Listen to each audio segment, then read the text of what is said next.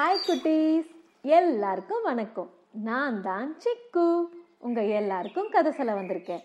இன்னைக்கு தெனாலிராமன் கதை சொல்ல போகிறேன் ஒரு நாள் கிருஷ்ணதேவராயர் அவைக்கு ஒரு அரபு நாட்டு வியாபாரி தன்னோட குதிரைகளோட வந்திருந்தாராம். அவர் ராஜா கிட்ட சொன்னாராம் ராஜா என்னுடைய குதிரைகள் மிகவும் ஆற்றல் வாய்ந்தது. இது நீங்கள் வாங்கினீங்கன்னா உங்களுக்கு நல்ல பலன் தரும் அப்படின்னு சொன்னாராம். அதுக்கு ராஜா கேட்டாராம் என்கிட்டயே நிறைய குதிரைகள் இருக்கு நான் எதுக்கு உங்களோடது வாங்கணும்? அப்படின்னு. அதுக்கு அந்த வியாபாரி சொன்னாராம் ராஜா நீங்க நம்பினா நம்புங்க என்னுடைய குதிரைகள் மிகவும் ஆற்றல் வாய்ந்தது.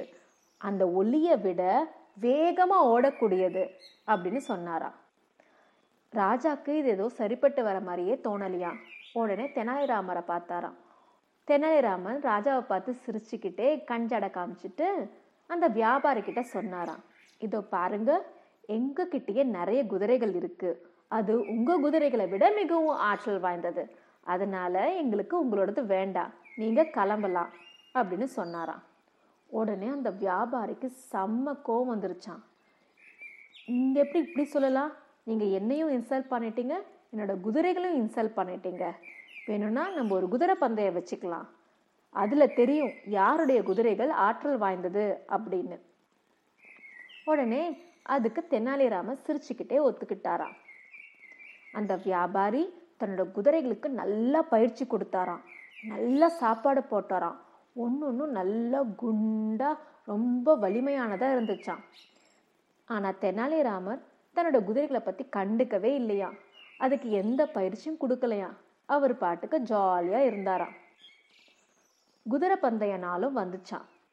அந்த வியாபாரி ஜம்முன்னு தன் பலமான குதிரை மேலே உட்காந்துட்டு வந்து நின்னாராம். ஆனால் நம்ம தெனாலிராமர் எப்படி வந்தார் தெரியுமா? தன்னோட ஒல்லியான ரொம்ப காஞ்சி போன குதிரையோட வந்து நின்னாராம். ராஜாக்கு இது பார்த்த உடனே செம்ம டென்ஷன் ஆகிடுச்சான் போச்சு போச்சு. ஏன் தான் இந்த தெனாலிராமர் இப்படி பண்ணுறான்னு தெரியலையே. இன்றைக்கி நம்ம தோற்றுருவோம் போல அப்படின்னு புலம்பிட்டு இருந்தாராம். ஆனா தெனாலிராமன் ஜாலியா இருந்தாராம். குதிரை பந்தயம் ஆரம்பிக்கிறதுக்கு ஒரு செகண்ட் முன்னாடி தெனாலிராமர் என்ன பண்ணாரா? தன் கையில ஒரு பெரிய குச்சி வச்சிருந்தாராம். அந்த குச்சியோட நுனியில புல்லை வந்து கட்டி வச்சுருந்தாராம். அவர் என்ன பண்ணாரா? அந்த குச்சிய கரெக்டா அந்த புல்லு குதிரையோட முகத்துக்கு முன்னாடி ஆடுற மாதிரி பிடிச்சிக்கிட்டாரா அந்த புல்லுக்கட்டை பார்த்த நிமிடம் அந்த குதிரைக்கு வேர்க்கனமே பசியில இருந்துச்சா?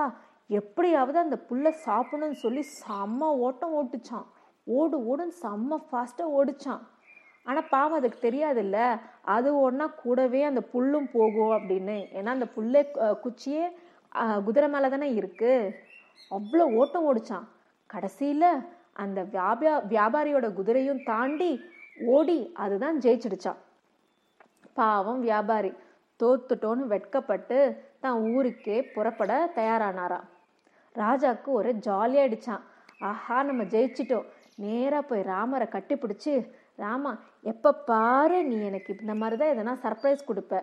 ஆமாம் நீ எப்படி ஜெயிச்ச? அப்படின்னு கேட்டாராம். உடனே தெனாலிராமன் சொன்னாரா ராஜா ஜெயிக்கணுங்கிற வெறியும் பசியும் இருந்தால் கண்டிப்பாக நம்ம ஜெயிப்போம் அப்படின்னு சொல்லி கண்ணடிச்சாராம். உங்களுக்கு புரிஞ்சுதா குட்டீஸ்? குதிரைக்கு சாப்பாடே போடலை. அதனால புல்லுக்கட்டை பார்த்த உடனே எப்படியாவது அதை சாப்பிடணும்னு ஒரு எண்ணத்தோட நல்ல வேகமாக ஓடுச்சு. கடைசியில் அதுக்கு புல்லும் கட்டும் கிடச்சிருச்சு. அதே போலதான் நம்ம எல்லாருக்குமே. நம்ம ஏதோ ஒரு குறிக்கோளை வச்சுக்கணும். அதை நோக்கி நம்ம எப்பவும் ஹார்ட் ஒர்க் பண்ணணும். அப்படி பண்ணோன்னா எப்பவும் நம்ம ஜெயிக்கலாம். ஓகே குட்டீஸ் இன்னைக்கு கதை இவ்வளோதான் இது போல ஒரு நல்ல கதையோட அடுத்த வாட்டி உங்களை சந்திக்கிறேன். பாய்